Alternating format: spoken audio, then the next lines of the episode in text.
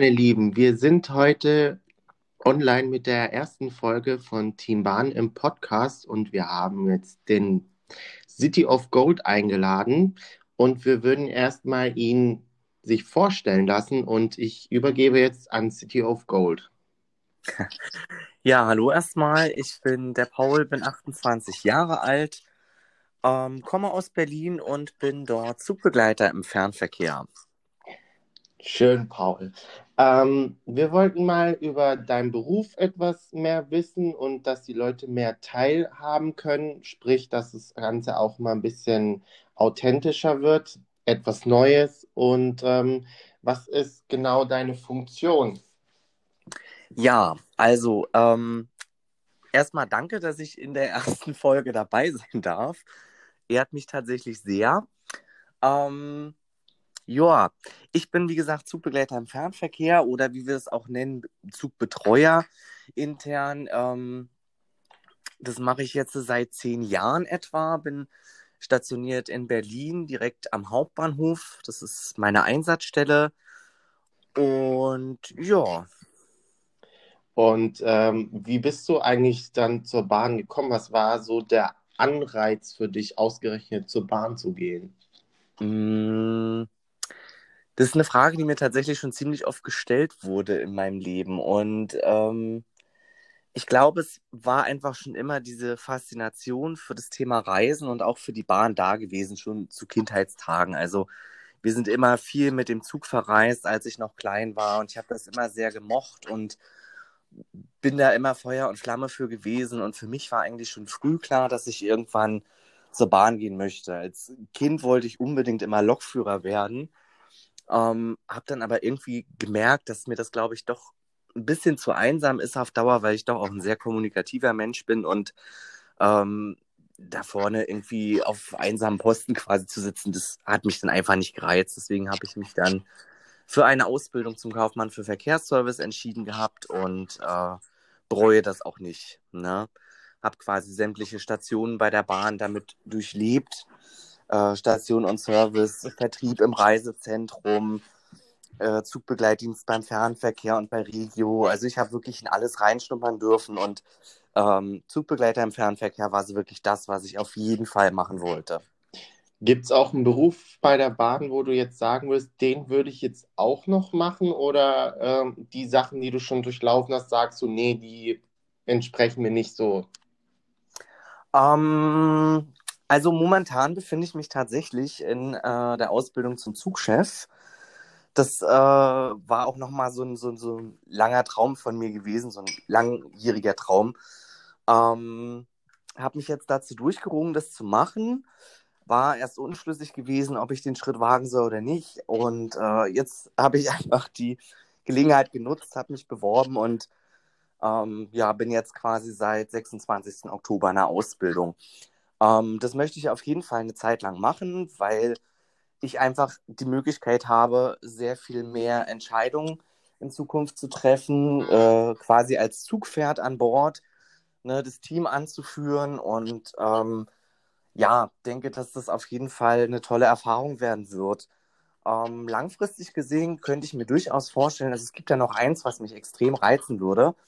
Ich bin ein ziemlich guter Planer und ähm, ich hätte zum Beispiel extrem Bock darauf, also deswegen würde ich einfach gerne mal reinschnuppern wollen, Disponent in der Verkehrsleitung. Also das wäre wirklich was, wo ich sage, okay, da könnte ich, könnte ich mir tatsächlich auch eine berufliche Zukunft vorstellen, ne? weil das ist schon nochmal ein ganz anderes Fachgebiet, wo ich denke, dass auch die Erfahrung, die ich jetzt mittlerweile in den letzten Jahren äh, gesammelt habe und die ich jetzt auch noch sammeln werde, die werden mir da auf jeden Fall von Vorteil sein. Und was hast du schon für Erfahrungen beim Zugbegleitdienst gesammelt, wo du sagst, die kannst du beim Zugchef gut anwenden? ähm, naja, ich sag mal so, ähm, ich denke, dass es eigentlich nicht unbedingt essentiell ist, dass man äh, x-beliebig viele Jahre Erfahrung in dem Beruf braucht. Es gibt Zugchefs, die machen einen super Job, die sind lange dabei. Es gibt aber auch Zugchefs, ähm, die relativ frisch bei der Bahn sind, die gerade erst ein, zwei Jahre da sind und die haben das auch echt top drauf. Also ich denke, worauf es auf jeden Fall ankommt, ist, dass man sicher ist in dem, was man tut, dass man ähm, ein hohes Maß an Selbstsicherheit hat ähm, dass man einfach fachlich fit ist und äh, man muss einfach Bock drauf haben, weil man muss halt auch immer sich im Hinterkopf behalten, du hast eine unwahrscheinliche Verantwortung. Ja. Und deswegen musst du halt auch wirklich souverän in Problemsituationen sein und ähm, ja, einfach viel Motivation und Leidenschaft dafür mitbringen. Ich meine, es sind ja auch manchmal Bruchteile von Sekunden, wo du etwas entscheiden musst und es hängen viele äh, Leben davon ab, sage ich jetzt mal, weil du ja teilweise Züge mit knapp 400 Meter hast und dann in einem Wagen ungefähr 100 Gäste drin sitzen. Und das ist dann eben schon eine Riesenverantwortung. Ähm, gibt es eigentlich etwas in Thema, im Thema Verantwortung, wo du sagst, das ist mir schon mal zu Gemüte gestiegen, also wo du dann überfordert warst oder sagst du bisher ging es immer? Ähm, also klar, es passieren immer wieder Sachen in diesem Beruf. Das ist auch etwas, was ich da unwahrscheinlich dran liebe. Es ist kein Tag wie der andere. Jeder Tag ist anders. Du kannst den Tag auch nicht beeinflussen. Also du kommst zum Dienst und musst einfach mit dem, was dir quasi vor die Füße geworfen wird, leben. Ja, und äh, klar, da gab es durchaus Situationen in der Vergangenheit, die einen unwahrscheinlich gefordert, teilweise vielleicht auch überfordert haben im ersten Moment.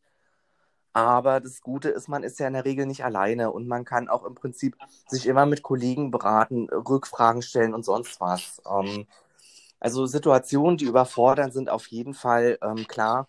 Technische Störungen, ne, wenn da irgendwas passiert. Ich kann mich noch genau daran erinnern. Ich glaube, so eins meiner einschneidendsten Erlebnisse waren damals äh, meine erste Evakuierung auf freier Strecke. Ne? Oh, erzähl mal, gerne. Ähm, ich war da tatsächlich relativ frisch noch aus der Ausbildung raus. Also das muss jetzt sechs, sieben Jahre her sein. Und ich war auf dem Weg nach Karlsruhe in die Übernachtung, war hinter Mannheim, also wirklich kurz vorm Feierabend. Ne? Ich war auch schon seit 13,5 Stunden auf den Beinen. Ne? War eine relativ lange Schicht gewesen, dementsprechend fertig war man auch. Und ähm, ich hatte die Schicht tatsächlich schon mal gehabt, genauso wie ich sie an dem Tag auch gefahren bin. Und ähm, wusste also aus Erfahrung, dass ich definitiv zwischen Mannheim und Karlsruhe in der Fahrzeit nicht meine vier Wagen Zustiegskontrolle schaffe. Ja. Gab dann irgendwann äh, eine Zwangsbremsung auf der Strecke oder Schnellbremsung, sagen wir mal so. Und ähm, was ja erstmal nicht weiter dramatisch oder ungewöhnlich ist im ersten Moment. Ich meine, das passiert immer mal wieder, ne? dass der Zug ruckartig wirklich bremst. Nobody's perfect. Ja, naja, eben, und du weißt ja auch nicht, was gerade los ist, ne? Rotes Richtig. Signal oder whatever. Deswegen, also, habe ich mir erstmal nichts weiter dabei gedacht. Was mir dann aber schon auch aufgefallen ist, ist, ähm, die Klimaanlage war aus. Also normalerweise, wenn du stehst, hörst du ja zumindest noch die Lüftergeräusche, aber da war nichts. Also es war wirklich, äh, vom Fahrzeug aus her war es komplett ruhig. Das hat mich im ersten Moment schon so ein bisschen stutzig gemacht, weil ich mir gedacht habe, okay, das ist jetzt eigenartig, das kennst du so nicht. Habe mir aber erstmal nichts weiter dabei gedacht und habe einfach erstmal meinen Job weitergemacht.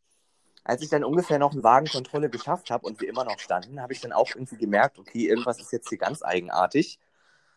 Und ähm, das Schöne war, wir waren ein relativ junges Team. Also der Lokführer, den wir hatten, der war gerade frisch aus der Ausbildung raus. Ich war auch noch nicht lange dabei. Die Zugchefin war auch ganz frisch quasi in ihrer Chefposition und die Betreuerin, die sie dabei hatte, war auch gerade frisch aus der Ausbildung raus. Also war wirklich so ein komplettes Jugend, Team, kann man quasi sagen. Und kann ähm, aber auch manchmal von Vorteil sein, wenn das ja, junge Team ist und dann hast du die aktuellsten Situationen schon durchgenommen, weil die uh, älteren ja. Leute die Erfahrung mitbringen. Genau, auf jeden Fall ähm, kam mir dann irgendwann die Chefin ganz aufgeregt entgegen und hat mich dann zur Seite gezogen und sagte nur ganz aufgeregt, wir kriegen keinen Strom mehr. Der Lokführer versucht jetzt rauszufinden, was los ist. Und ich dachte nur, hm, na schöne Scheiße. Und das zehn Minuten vor Feierabend. Prickelnd. Ja, super. Naja, um das Ganze so ein bisschen abzukürzen, ähm, wir hatten es irgendwie geschafft, die Oberleitung runterzuholen und standen dann erstmal auf freier Strecke. Ja. Ähm, irgendwann wurde dann halt entschieden, dass wir evakuiert werden. Ich muss auch noch dazu sagen, es war Sonntagabend. Der Zug war relativ voll. Und ähm, das, was man, was man halt ja auch für ein Problem dann hat, ist ja, dass die Stromversorgung irgendwann knapp wird. Ne? Ja.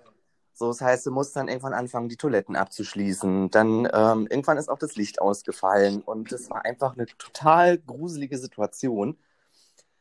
Und wir standen auch komplett im Funkloch. Also Netzabdeckung war zu dem Zeitpunkt noch nicht ganz so, wie sie es heute ist. Ich meine, sie ist heute auch noch nicht flächendeckend gut, aber wir standen halt echt komplett im Funkloch und jegliche Kommunikation ging eigentlich nach außen nur über den Lokführer. Ne?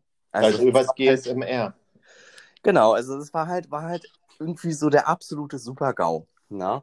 Ja. Und ähm, irgendwann hatte man dann entschieden, dass man äh, den Nachfolgezug, also der zwei Stunden nach uns eigentlich fahren würde, in Mannheim enden lässt. Ja. Und äh, dann quasi als Lehrpark zu uns fährt, sodass wir dann im Prinzip in diesen Zug evakuieren können, weil wir hätten in keinen äh, besetzten Reisezug evakuieren können aufgrund der Anzahl an Fahrgästen, die wir hatten. Ne?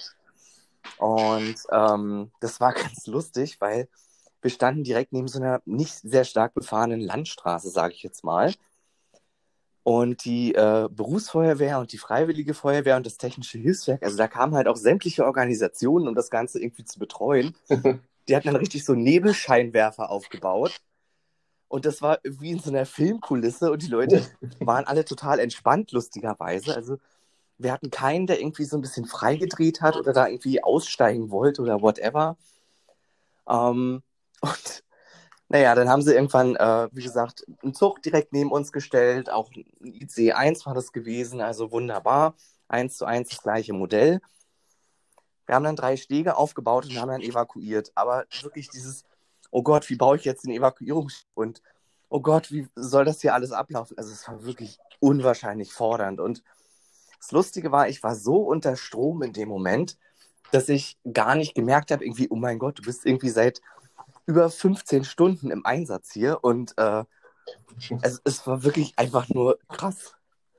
Und wir haben das aber irgendwie gemanagt und äh, am Ende der, des Tages, wo ich irgendwann, ich glaube, es war um, kurz nach 0 Uhr in Karlsruhe im Hotel angekommen bin, ey, also äh, ich bin so fertig gewesen und habe erstmal gemerkt, was wir da eigentlich geleistet haben und ähm, ja, also das ist auf jeden Fall so ein Erlebnis, wo ich gedacht habe, boah, krass du hast heute das erste Mal in deinem Leben Zug evakuiert. Na? Also sprich, die Fahrgäste, die waren auch äh, ruhig und haben das auch alles mitgemacht. Ja, naja, es blieb ihnen ja auch letztendlich nichts anderes übrig. Ne?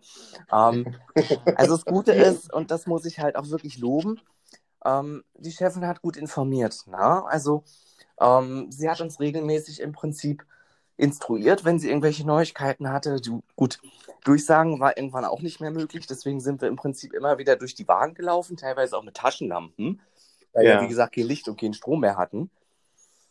Ähm, und wir haben das aber irgendwie, wie gesagt, gut gelöst. Also ich bin letztendlich, würde ich sagen, also wenn es immer so läuft, wunderbar. Ne, die Leute haben natürlich Fragen gestellt. So viele wollten ja. irgendwo hin. Teilweise tief in die Schweiz, wo ich dann auch für mich das Problem hatte, ich bin da absolut nicht ortskundig. Ja, also die haben ja teilweise Bahnhöfe da um die Ohren geworfen, wo ich gedacht habe, ja, schön, ist das jetzt noch in Deutschland? Ist das in Frankreich? Ist das in der Schweiz? Ich weiß es nicht. Deswegen, also, es kam halt wirklich alles zusammen, was hätte zusammenkommen können irgendwie. Ja. Gut, drehen wir mal den Spieß um. Ähm, war das dann bisher deine größte Verspätung oder war das noch nicht die größte Verspätung? Hm, nee, also ich meine, das waren ja letztendlich, glaube ich, nur dreieinhalb oder vier Stunden Verspätung. Okay. Das sind Peanuts, sag ich mal, im Vergleich zu dem, was irgendwie, ich glaube, es war das gleiche Jahr. Also 2014 war, glaube ich, so mein Verspätungsjahr bei der Bahn. Was war dein Rekord bisher? Ähm, also mein Rekord an zusammenhängender Verspätung beträgt tatsächlich so etwas um die 19 Stunden. das ist ein Wort. Kannst du dich noch an den Tag erinnern, was da war? Ja, tatsächlich. Also ich glaube, das sind so einschneidende Erlebnisse, die du irgendwie deinen Lebtag nicht vergisst. Ähm, ich weiß, ich bin zu der Zeit bin ich damals noch am Ostbahnhof gewesen. Wir hatten Übernachtung gehabt in Koblenz, war das. Okay. Und ähm, eigentlich hätte das eine total entspannte Rückfahrt werden können. Also ich war halt auch schon echt geschlaucht, weil ähm, du arbeitest ja in der Regel so vier, fünf, manchmal aber auch sechs Tage am Stück, ja. ne, bevor du wieder frei hast. Und es war halt bei mir schon Tag sechs gewesen, als wir dann aus der Übernachtung gekommen sind. Mhm. Wir hatten morgens ganz unspektakulär so ein Intercity, der hat in Koblenz eingesetzt, ist nach Köln gefahren und hätten dann ungefähr 30 Minuten Übergang gehabt auf den ICE, der Richtung Berlin fährt. Und ab Hannover hätten wir sogar Gastfahrt gemacht, weil nämlich in der Schicht auch keine Pause eingeplant war. Ach, also sehr entspannt. Ja, ja, es klang erstmal sehr entspannt. So, was aber natürlich nicht so entspannt war, war die Unwetterwarnung, die es schon Tage vorher gegeben hatte für den Tag. Ich hatte es aber Ja, irgendwie auch gar nicht mehr auf dem Schirm gehabt. Und ähm, so richtig aufgefallen ist es mir dann auch erst morgens gegen 8 in Köln, dass es doch durchaus schon sehr, sehr windig war zu dem Zeitpunkt. Ne? Und äh, man merkte halt auch schon, dass so langsam der Verkehr auf jeden Fall ein bisschen beeinträchtigt ist durch das Ganze. Also wir sind zum Beispiel auch mh, etwa 30 Minuten später in Köln abgefahren, als wir eigentlich sollten.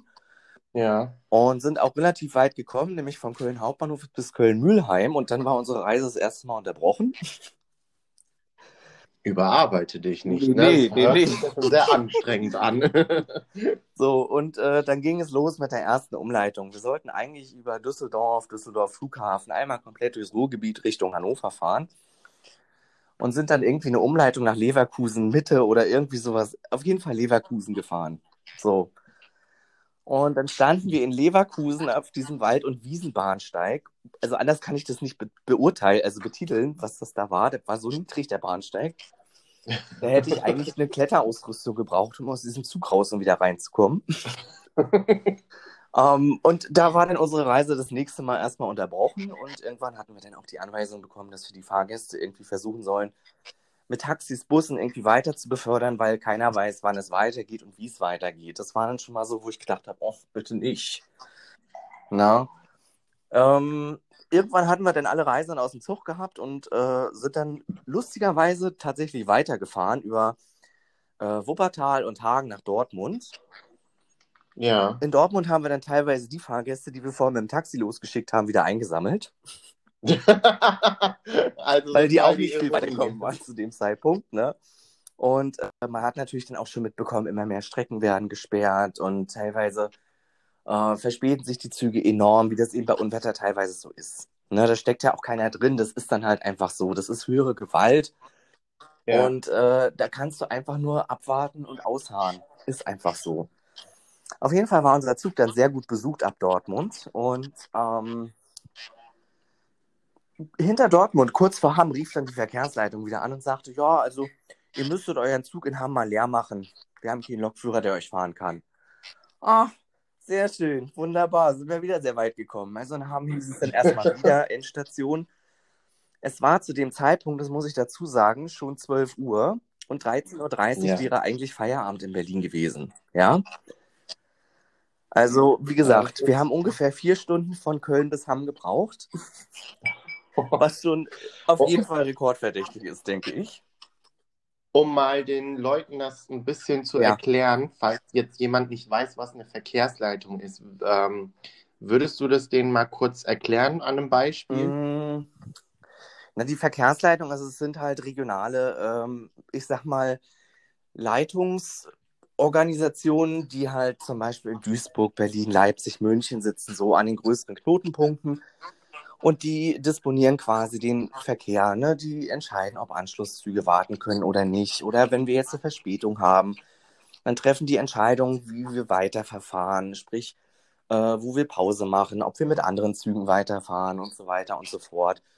Ja, also ich sage mal, es ist so ein bisschen das Gehirn. Ne? Okay, gut.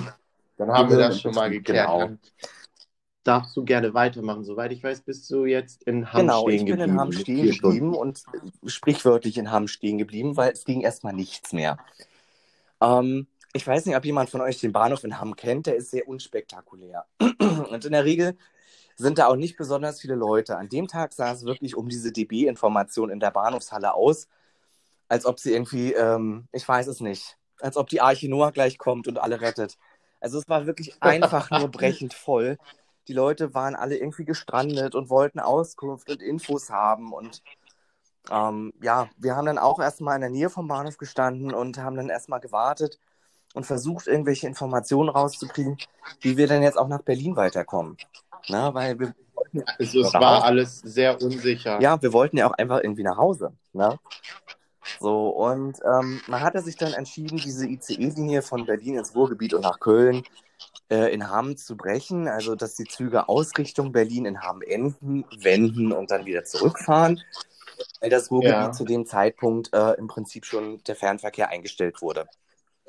Ja. Ähm, wir sind dann gegen 13.30 Uhr oder so, also auch relativ knapp, nachdem wir auch in, in Hamm waren, dann Richtung Berlin weitergefahren. Wo ich dann auch dachte, oh, endlich geht es weiter und oh, jetzt kommen wir hoffentlich nach Hause. Ne?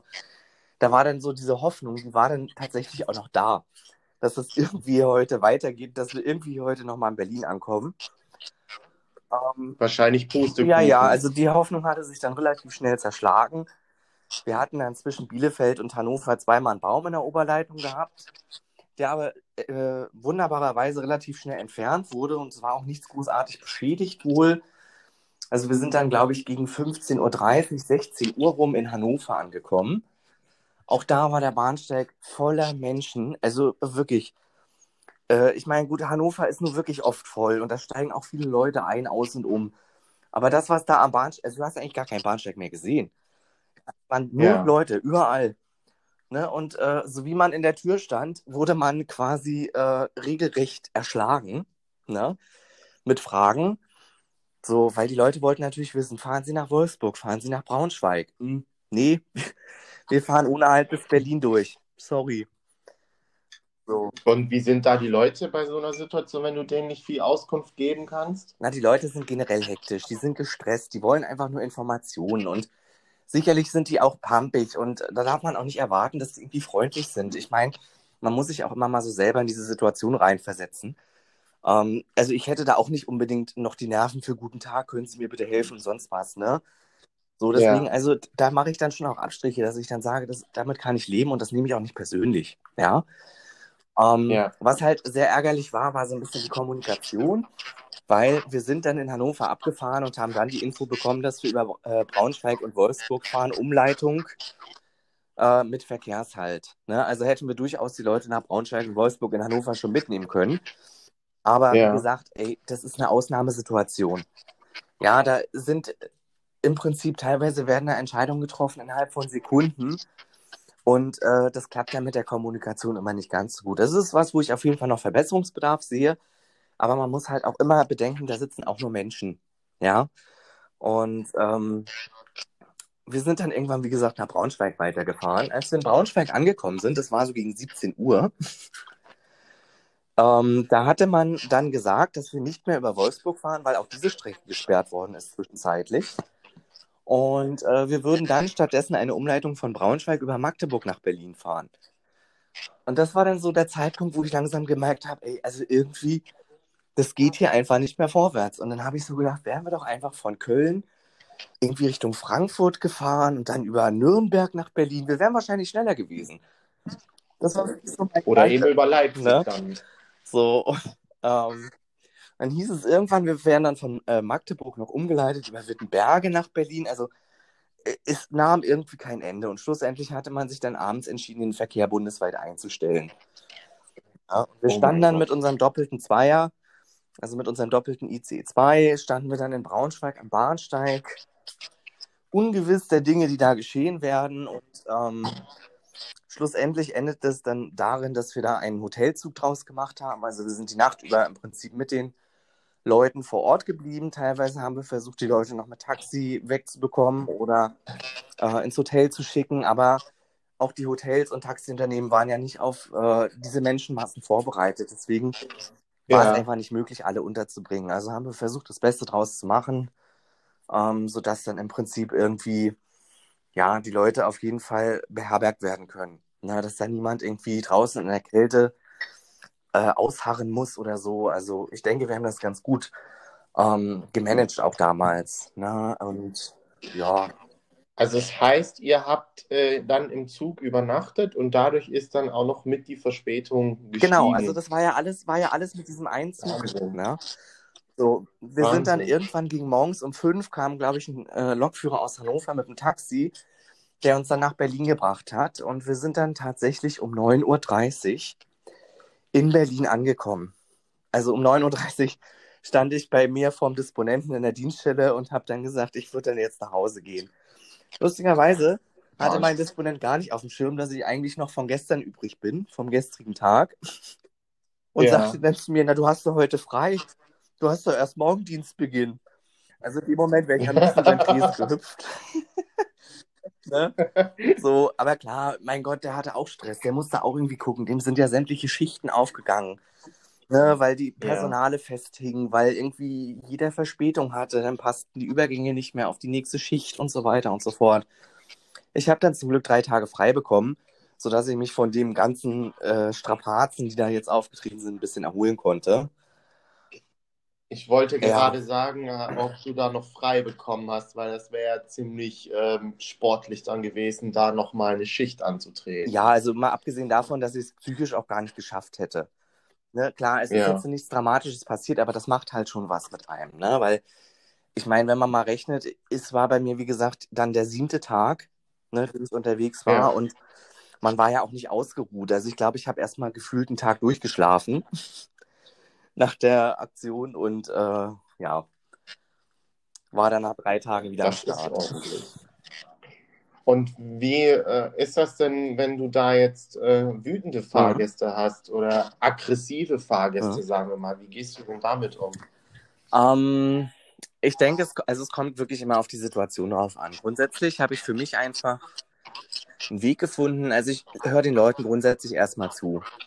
Weil selbst wenn jemand meckert oder sich aufregt oder sonst was, in der, äh, in der Regel sendet er aber irgendwo eine Botschaft mit. Und meistens sind das einfach Leute, die in dem Moment eigentlich Hilfe brauchen, aber so ja. äh, geladen gerade sind, dass sie einfach nicht normal fragen können, sondern erstmal quasi den ganzen Frust abbauen müssen.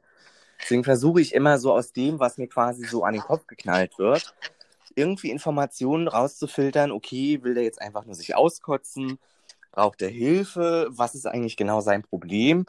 Na, und dann versuche ich eben dann zu helfen. Also meistens reicht es auch schon, die Leute einfach mal ihren Dampf ab, also wenn die Leute ihren Dampf ablassen können, das hilft in der Regel schon sehr. Na? Wenn es jetzt wirklich ganz kompliziert ist und der wirklich dermaßen auf 180 ist, dass gar nichts geht, ne, dann muss man halt auch manchmal einfach eine Grenze ziehen und sagen, okay, kann ihren Frust verstehen, äh, beruhigen Sie sich aber bitte erstmal und wir reden dann später nochmal drüber. Ja, also einfach sich dann auch den Raum nehmen, weil ja. teilweise werden die Leute natürlich auch persönlich. Das lässt sich einfach nicht vermeiden. Ähm, es ist nicht schön, aber man muss dann einfach eine Grenze ziehen. Ich denke, das Schlimmste, was man wirklich machen kann, ist, die Leute zu unterbrechen, äh, ihnen irgendwelche Sachen an den Kopf zu knallen ähm, oder halt irgendwie sich nicht zuständig zu fühlen. Also selbst. Ich ja. glaube, es ist auch wichtig, wenn du ähm, auf deren Niveau, sage ich jetzt mal, redest. Denn wenn du ähm, nur Fachbegriffe um dich wirfst, hat das, glaube ich, wenig Sinn, wenn sie damit selber nichts anfangen können. Du, gar keine Frage, auf jeden Fall. Ne, ich fahre sowieso mal nach dem Motto, ich versuche den Leuten das so zu erklären, dass sie das verstehen. Klar muss man immer so ein bisschen ja. vorsichtig sein mit Internas und so weiter und so fort. Ähm, aber ich denke, dass man die meisten Sachen irgendwie so erklären kann und den Leuten auch so verständlich machen kann, dass sie damit leben können oder zumindest erstmal das Gefühl haben, dass sie halt auch wertgeschätzt werden.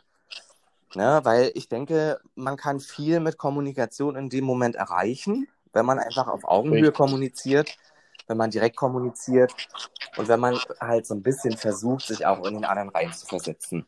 Ne? Richtig. Und ähm, wie ist es denn, wenn die Fahrgäste sich jetzt überhaupt nicht an die Spielregeln halten? Hast du da auch schon mal sowas gehabt oder hast du da so eine Methode, wie du damit umgehst? Um, ähm, also grundsätzlich muss ich sagen, ich bin ein äh, sehr strapazierfähiger Mensch. Also bis ich halt wirklich ausraste, das dauert. Um, ähm, ja, Spielregeln ist halt immer so eine Sache. Also was ich halt extrem belastend finde, sind so äh, Fußballfans in der Regel. Na, ne? also gut, das haben wir jetzt äh, dieses Jahr ja. nicht so, weil ja die ganzen Bundesligaspiele ohne Zuschauer teilweise stattfinden oder nur mit begrenzter Anzahl. Ähm, aber ansonsten sind es auf jeden Fall die Fußballfans, ne? weil da ist dann viel Alkohol im Spiel. Und äh, da sinkt natürlich auch halt die Hemmschwelle, ne? Gerade so was das Thema Rauchen im Zug angeht auch gutwillige Beschädigung. Ne, oder da werden dann Türen aufgehalten und die Abfahrt verzögert. Also das sind wirklich immer so Situationen, wo man halt auch mit viel Fingerspitzengefühl dann gucken muss. Ne, weil ähm, gerade wenn da Alkohol im Spiel ist, ist dann natürlich auch das äh, Gewaltpotenzial ein bisschen höher. Mir persönlich ist da zum Glück noch nichts passiert in der Richtung. Ähm, das ist doch schon ja, erfreulich. also bin ich wirklich auch unwahrscheinlich glücklich generell, dass ich halt noch nicht so äh, mit Übergriffen konfrontiert worden bin. Ne, also klar, ich sag mal, ähm, verbale Auseinandersetzungen, okay, da stehe ich drüber. Ja, aber körperlich bin ich zum Glück in dem Fall noch nicht angegriffen worden. Ja. Schön. Ähm, es gibt ja, so wie ich das weiß, ähm, da ich ja auch selber im Zugbegleitdienst war, äh, Teams. Mhm. Du bist äh, selber auch im Team genau. gefahren? Genau. Ähm, also ich bin relativ schnell nach der Ausbildung mit einem äh, festen Zugchef zusammengefahren. Ne, also quasi so 90 Prozent der Schichten waren dann in meinem Dienstplan immer Teamrunden mit ihm gewesen. Und ähm, das hat auf jeden Fall unwahrscheinlich geholfen.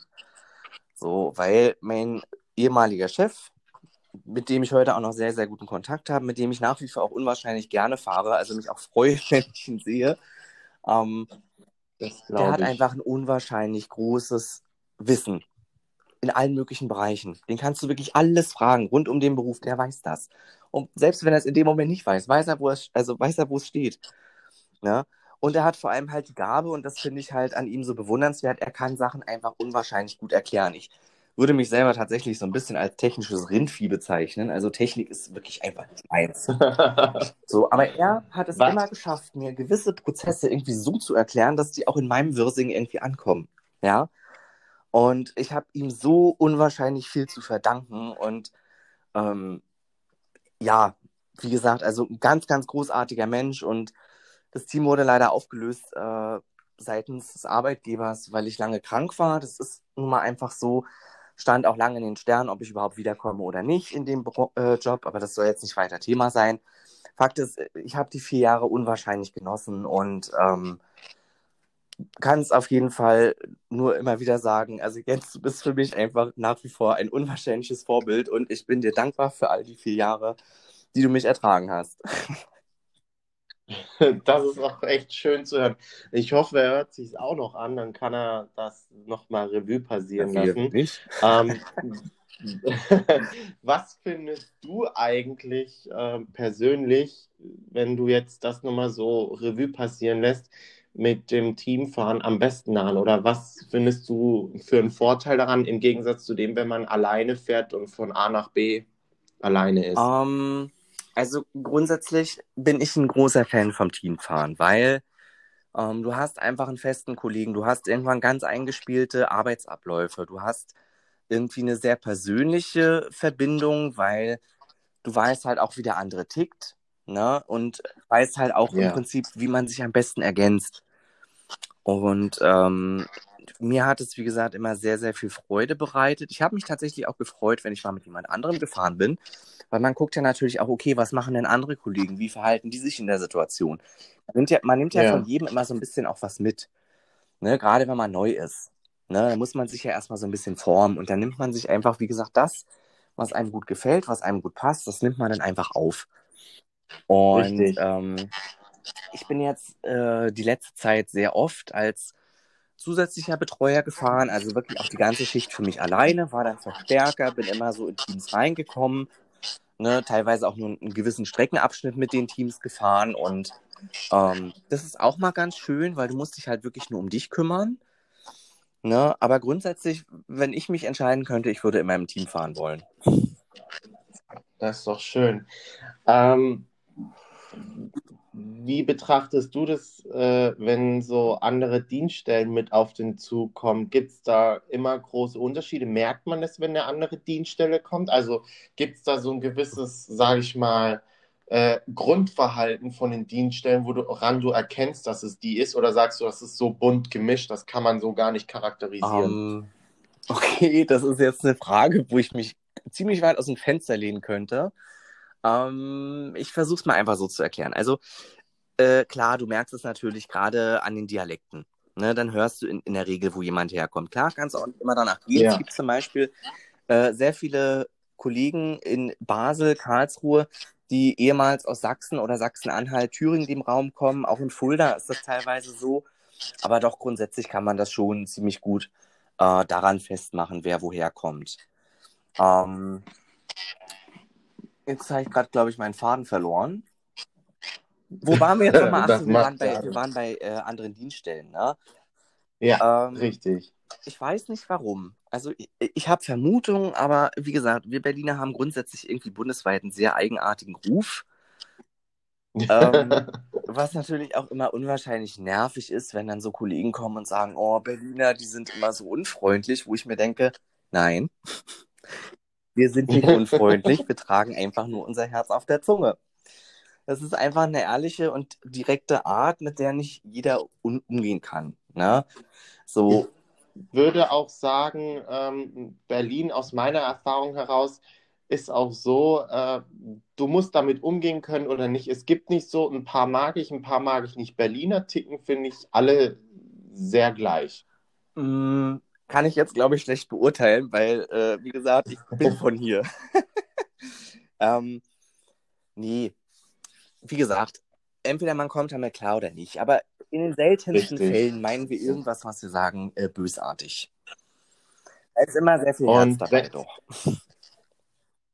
Ich sag mal so, wenn wir jetzt gerade so bei aktuellen Themen sind, wie wir jetzt gerade über ähm, Verspätungen mhm. gesprochen haben, was ja eigentlich immer ein sehr präsentes Thema ist, ähm, wie siehst du das Ganze mit dem Thema Corona? Man weiß ja, dass die Züge sehr leer waren. Ähm, man weiß auch, dass nicht viele gefahren sind und es auch schwierig war mit der Maske und allem. Wie hast du das so in letzter Zeit beobachtet? Wie bist du damit umgegangen? Mm, also ich muss ganz ehrlich sagen, ähm, als ich zu Beginn der Corona-Krise wiedergekommen bin, also ich hatte davor Urlaub gehabt und war auch noch krank gewesen und ähm, habe dadurch nicht alles von Anfang an mitbekommen. Als ich wiedergekommen bin, da haben wir schon tief im Lockdown gesteckt. Und ähm, es war tatsächlich gespenstisch leer in den Zügen. Also sowas habe ich in meinem Leben noch nicht erlebt. Dass man zum Beispiel von Berlin nach Hamburg, was ja so eine absolute Rennstrecke ist, ja, also ja. wo es auch immer voll ist, es ist scheißegal, ob du am Samstag um 18 Uhr fährst oder sonntags früh um 5, der Zug ist gut besucht. Aber wenn du am Samstagmorgen um 8 mit 10 Leuten von Berlin nach Hamburg fährst, dann denkst du, hier läuft irgendwas falsch. Und wie, ja. wie äh, war so das Gefühl für dich? Wie hast du das empfunden? So rein ähm, vom Gefühl. Rein vom mal? Gefühl her, es war, es war einfach schwierig. Man ist immer mit gemischten Gefühlen auf Arbeit gewesen. Ich meine, wir wussten zu diesem Zeitpunkt kaum etwas über dieses Virus und ähm, wussten halt auch irgendwie nicht, wie wir jetzt mit dem Ganzen umgehen sollen. Es kamen immer neue Informationen, immer neue Bestimmungen, immer neue Regelungen. Man war einfach irgendwann überfordert auch. Ne? So, man ja. musste einfach irgendwie gucken, dass man das irgendwie handeln kann. Ne? So ein großer Punkt war natürlich dann, als dann im Mai die Maskenpflicht kam auf unseren Zügen. Ähm, das war natürlich gerade am Anfang für uns unwahrscheinlich schwierig, sich erstmal daran zu gewöhnen, dass man jetzt teilweise acht bis zehn Stunden unter so einem Mund-Nasenschutz hängt. Ne? So, ich denke, es ist einfach alles eine Gewöhnungssache. Gerade die Übergangszeit war sehr schwierig. Ne? Viele Leute haben das auch nicht mitbekommen. Ne? Und da musste man sie immer darauf ansprechen, dass sie bitte eine Maske tragen möchten. Mittlerweile ist das Alltag für uns geworden. Ne? Ich meine, ja. wir müssen überall eine Maske tragen. Wenn wir einkaufen gehen, wenn wir essen gehen. Gut, das geht jetzt momentan auch nicht, aber äh, es ging ja mal eine Zeit lang. Ne? Und eben auch in unseren Zügen und auf den Bahnhöfen. Ne? Ähm, es gibt immer irgendwelche Leute, die sich im Prinzip dagegen weigern oder die einen Attest haben, ne, was dann auch immer so ein bisschen Konfliktpotenzial bringt, weil die Leute sind ja auch teilweise untereinander so ein bisschen gehässig, ne? Dann kommen da Leute an und sagen, da sitzt einer, der trägt keine Maske. Ja, und dann weißt du, der hat einen Attest, ist nicht schön, aber äh, was soll derjenige machen? Soll der sich jetzt seinen Attest um Hals hängen, damit alle beruhigt sind? Na, also es ist so ein bisschen schwierig zu handeln. Da ist auch wirklich viel Fingerspitzengefühl gefordert und ähm, Richtig. Wie gesagt, also ich habe bis jetzt selten Probleme gehabt, die Maskenpflicht irgendwie durchzusetzen. Ne, also klar, es gibt immer irgendwelche, die es ein bisschen äh, probieren, die so ein bisschen provozieren. Ne, also wenn sich da jemand von Berlin bis Frankfurt mit einer Packung Nüsse hinsetzt ne, und dann immer mal eine Nuss isst, wenn ich gerade vorbeikomme, naja, also entschuldige mal bitte, ich ziehe mir die Hosen nicht mit der Kneifzange an. So, also man muss da wirklich, man muss da wirklich auch so ein bisschen äh, Fingerspitzengefühle haben. Ja, man... Hast du da schon mal so einen gehabt, der das so provoziert hat? Ja, ja, das kam schon häufiger vor. Ne? Ähm, in der Regel bin ich da sehr penetrant. Also ich bin dann wirklich so, ich sage dann auch jedes Mal was. Ne? Wenn sie ja. gerade nicht essen oder trinken, setzen sie bitte die Maske wieder auf. Und irgendwann haben die einfach keinen Bock mehr, dass ich jedes Mal bei denen anhalte und irgendwie was sage. Und dann machen sie es einfach. Ist ja auch irgendwann mal peinlich den anderen Fahrgästen gegenüber, würde ich jetzt sagen. Naja, also ich glaube durchaus, dass es Leute gibt, denen irgendwie gar nichts peinlich ist, weil die so sehr in ihrem eigenen Universum denken, dass denen das einfach wirklich Wumpe ist. Aber ähm, in der Regel ist es wirklich dieser, ich sag mal, Nervfaktor. Ne? Wenn man die immer wieder nervt, immer wieder darauf aufmerksam macht, irgendwann hat es dann auch der Letzte begriffen und macht es dann einfach, damit er seine Ruhe hat. Ja, das ist auch richtig. Aber ähm, wie gehst du mit der ganzen Maskenpflicht um? Ist es für dich auch schwer, das ähm, über den Tag hin zu tragen? Weil ich habe das auch oft von Kollegen mitbekommen. Man hält sich dran, ist klar, keine Frage. Mhm. Aber man leidet oft unter der Müdigkeit. Ähm, ja, also es ist tatsächlich auch eine Erfahrung, die ich gemacht habe. Ich habe, seitdem wir diese Maskenpflicht haben, sehr viel häufiger mit Kopfschmerzen und Migräne zu kämpfen als vorher. Ähm, und gerade auch das Thema Müdigkeit ist enorm. Also seitdem wir diese Maskenpflicht haben, ich schlafe so viel am Tag, äh, wenn ich irgendwie die Zeit dazu habe. Deswegen, also ja, es ist belastend auf Dauer. Man gewöhnt sich, wie gesagt, dran, aber es ist trotzdem immer noch irgendwo befremdlich. Ne? Ja. Ähm, wie gesagt, wir müssen da jetzt einfach irgendwie durch. Ich denke mir, wenn jeder im Prinzip ähm, pflichtbewusst seinen Mund-Nasenschutz trägt, dass wir dann irgendwie auch was für die Gemeinschaft tun und dass es wichtig ist, dass wir gerade jetzt als Gesellschaft irgendwie funktionieren. Ja? Gegenseitig Acht aufeinander geben und Rücksicht aufeinander nehmen und einfach versuchen, das irgendwie so gut es geht über die Bühne zu bringen, damit wir dieses Thema hoffentlich irgendwann abhaken können. Ich glaube, da sind wir alle einer Meinung, dass das bald mal Geschichte ist und kein aktuelles Thema mehr ist. Aber ein Thema hätten wir noch mit dir offen. Die neue Uniform ist ja auch ein sehr noch präsentes Thema, da sie ja noch nicht so lange draußen ist. Ähm, was hältst du von der neuen Uniform? Grundsätzlich erst einmal vom Aussehen. Mm, also kann ich ganz kurz zusammenfassen. Ich finde sie grandios. Ich mag die Schnitte, ich mag die Farben. Ich finde es toll, dass wir mittlerweile Kombinationsmöglichkeiten haben ähm, ja. weil es einfach ein Stück weit Freiheit irgendwie ist. Ja. Es war ja vorher etwas eingeschränkt. Vorher gab richtig. es eigentlich keine Selbstbestimmung in dem Ganzen. Da gab es kein Gefühl von Freiheit. Da hatten wir alle das Gleiche an.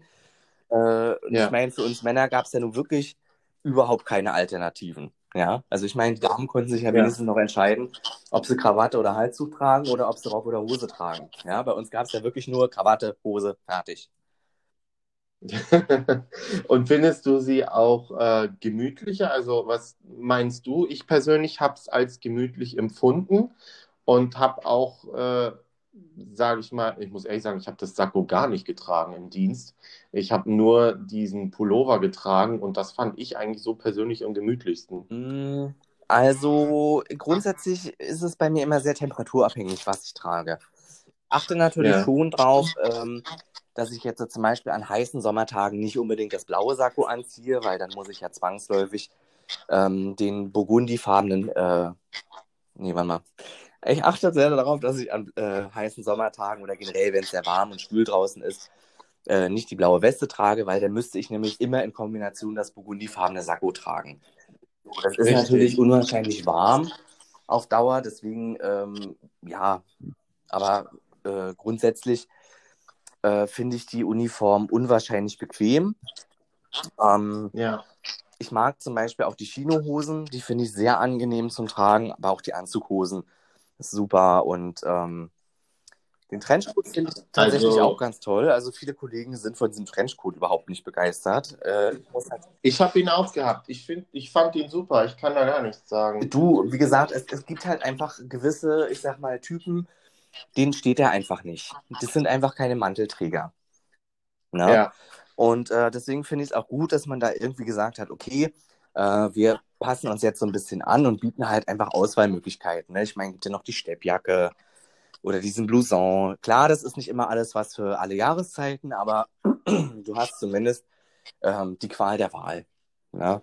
Ich bin mit dem Trenchcoat super zufrieden. Also gerade wenn es jetzt irgendwie sehr windig ist oder wenn es sehr nass draußen ist, dadurch, dass der auch sehr lang ist, wird auch die Hose nicht so schnell nass. Ja, also das ist, wie gesagt, wunderbar. Also bin vollkommen begeistert von der neuen Uniform. Was so die Verarbeitung angeht, äh, kann man teilweise drüber streiten.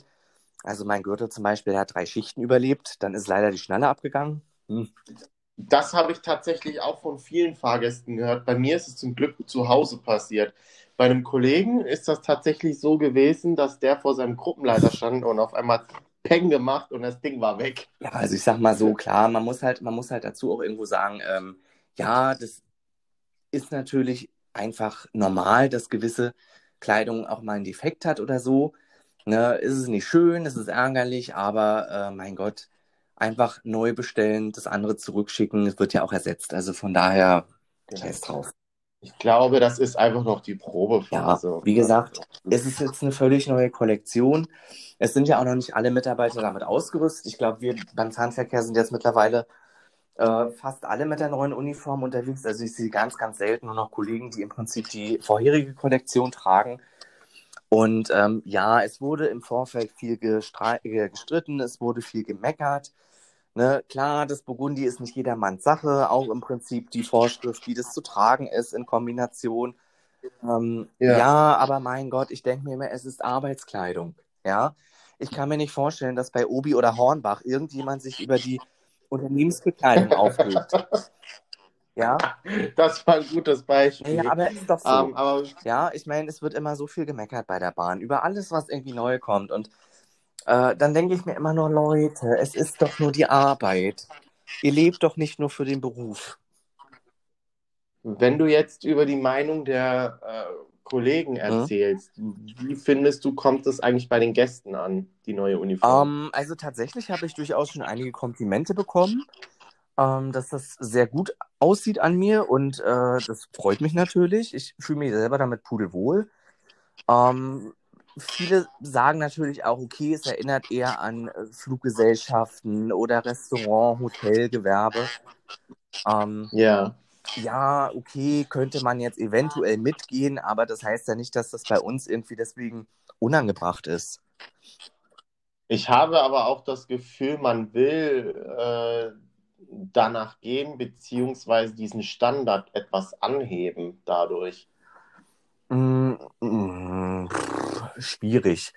Ähm, die Frage, die ich mir halt stelle, ist so ein bisschen, okay, inwieweit ist das Burgundi jetzt, ähm, also klar, es ist eine schönere Farbe als dieses Verkehrsrot, dieses furchtbar leuchtende Rot von diesen Streifen und von der Krawatte.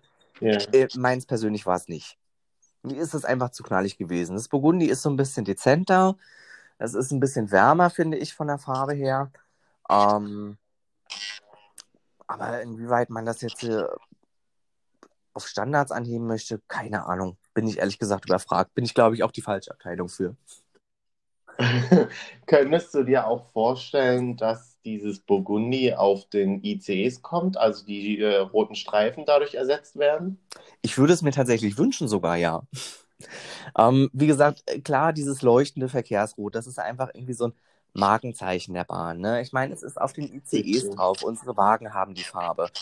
Ähm, ja. Das Logo hat die Farbe. Es, ist, es, findet sich ja überall an so vielen verschiedenen Stellen im Konzern wieder. Ähm, ich sage aber generell, äh, man sollte immer versuchen, äh, nicht zu viel verändern, aber dennoch mit der Zeit gehen. Man hat es ja zum Beispiel auch bei Schlecker und Drogeriemarkt gesehen. Schlecker ist nie mit der Zeit gegangen, ist irgendwann mal untergegangen und DM ist immer mit der mhm. Zeit gegangen, hat auch etwas verändert. Und ich denke mal, wenn wir immer in unserem alten Trott bleiben würden, äh, beziehungsweise die Bahn, könnte das auch irgendwann zum Verhängnis werden. Ja, gut. Also, das sind jetzt wirklich so Sachen, wo ich mich einfach schwer mit identifizieren kann, weil das einfach auch nicht meine Baustelle ist so das Thema Unternehmensentwicklung und äh, Corporate Identity, um jetzt einfach mal mit ein paar Fachbegriffen um mich zu jonglieren. ähm, wie gesagt, ich persönlich finde einfach das Burgundi ein Stück weit schöner als das Verkehrsrot. Und ja, alles weitere entscheiden andere Leute, die dafür bezahlt werden. genau. Und ähm, mir ist jetzt noch eine Frage eingefallen, die ich dir jetzt als letztes stellen mhm. würde. Äh, gibt es noch bei dir Lieblingsstrecken oder Lieblingszüge, die du gerne fährst, wo du sagst, da ist das Klientel eigentlich am besten von den Fahrgästen her? Mm, Also ich glaube, es ist weniger klientelabhängig bei mir. Ich fahre zum Beispiel unwahrscheinlich gerne an die Küste. Was wahrscheinlich einfach daran liegt, dass ich ursprünglich von der Küste komme. Ähm, ich fahre total gerne Richtung Ostsee-Bad Binz oder Richtung Rostock. Ich fahre auch gerne die internationalen Züge Richtung Polen, Richtung Tschechien, Ungarn. Äh, finde ich persönlich immer schöner. Ich bin generell ein Fan von lokbespannten Zügen. Ähm, ich sage immer, Triebzüge, ja, okay, ist schön, ist angenehm, es ist äh, sehr entspanntes Arbeiten, aber gerade so lokbespannte Züge, das ist für mich noch richtig Eisenbahn. Ne? Also deswegen, wenn du mich fragen würdest, Intercity oder ICE, ich würde immer den Intercity bevorzugen. Obwohl er so viel älter ist, sage ich jetzt mal. Ähm, ja, Würdest du ihn trotzdem definitiv merkt man ihm an, dass er aus vergangenen Epochen, sage ich jetzt einfach mal so kommt. Aus vergangenen Jahrzehnten ist vielleicht einfach ein bisschen treffender. Ähm, aber ich meine, mittlerweile haben die Intercity-Wagen fast alle ein Redesign bekommen, sodass sie Steckdosen am Platz haben. Jetzt gibt es in immer mehr Wagen gibt es mittlerweile auch WLAN. Also von daher geht man da ja doch auch ein bisschen mit dem Trend der Zeit. Was natürlich auch wichtig ist, um einfach auch äh, im Prinzip den Leuten ein gutes Gesamtpaket zu bieten. Ähm, aber er ist einfach alt und bewährt.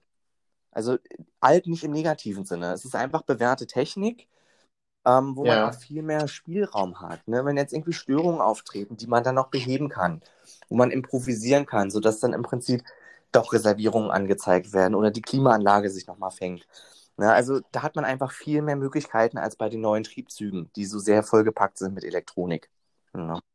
Du hast also, wenn ich das jetzt richtig verstehe, etwas noch Spielraum, was in Ordnung zu bringen, weil du eben Zugang zu den möglichen Teilen hast. Genau. Es gibt einfach immer einen Trick 17 irgendwie, der funktioniert. Cool. Super. Ähm, hast du noch irgendwas, was du äh, den Hörern erzählen willst? Ähm, ich glaube, ich habe unwahrscheinlich viel erzählt in diesen doch 52 Minuten, die wir jetzt schon miteinander quatschen. Ähm, tatsächlich gerade nicht, aber wenn ihr Fragen habt, ähm, scheut nicht, fragt einfach.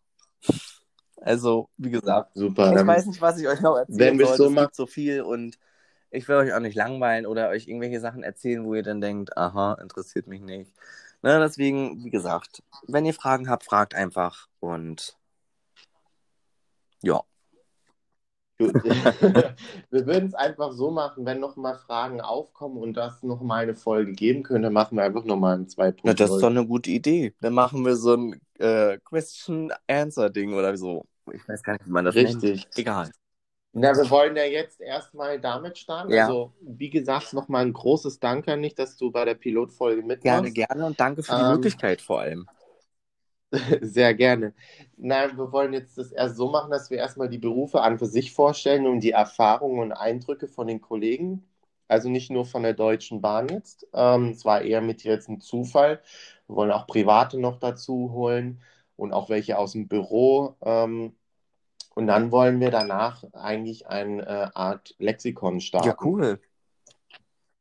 dass man sozusagen äh, bestimmte Tätigkeiten oder Begriffe genauer erklärt oder so ein Tabuthema, der sogenannte PU, Personenunfall, dass man darauf auch mal näher eingeht, weil das ja leider ziemlich totgeschwiegen wird. Mm, okay. Richtig. Gut, dann würde ich sagen, ähm, beenden wir diese Session jetzt und wir bedanken uns bei dir recht herzlich und wünschen dir noch einen schönen Gerne, Tag. gerne. Ne? Das wünsche ich euch auch. Danke. Bis.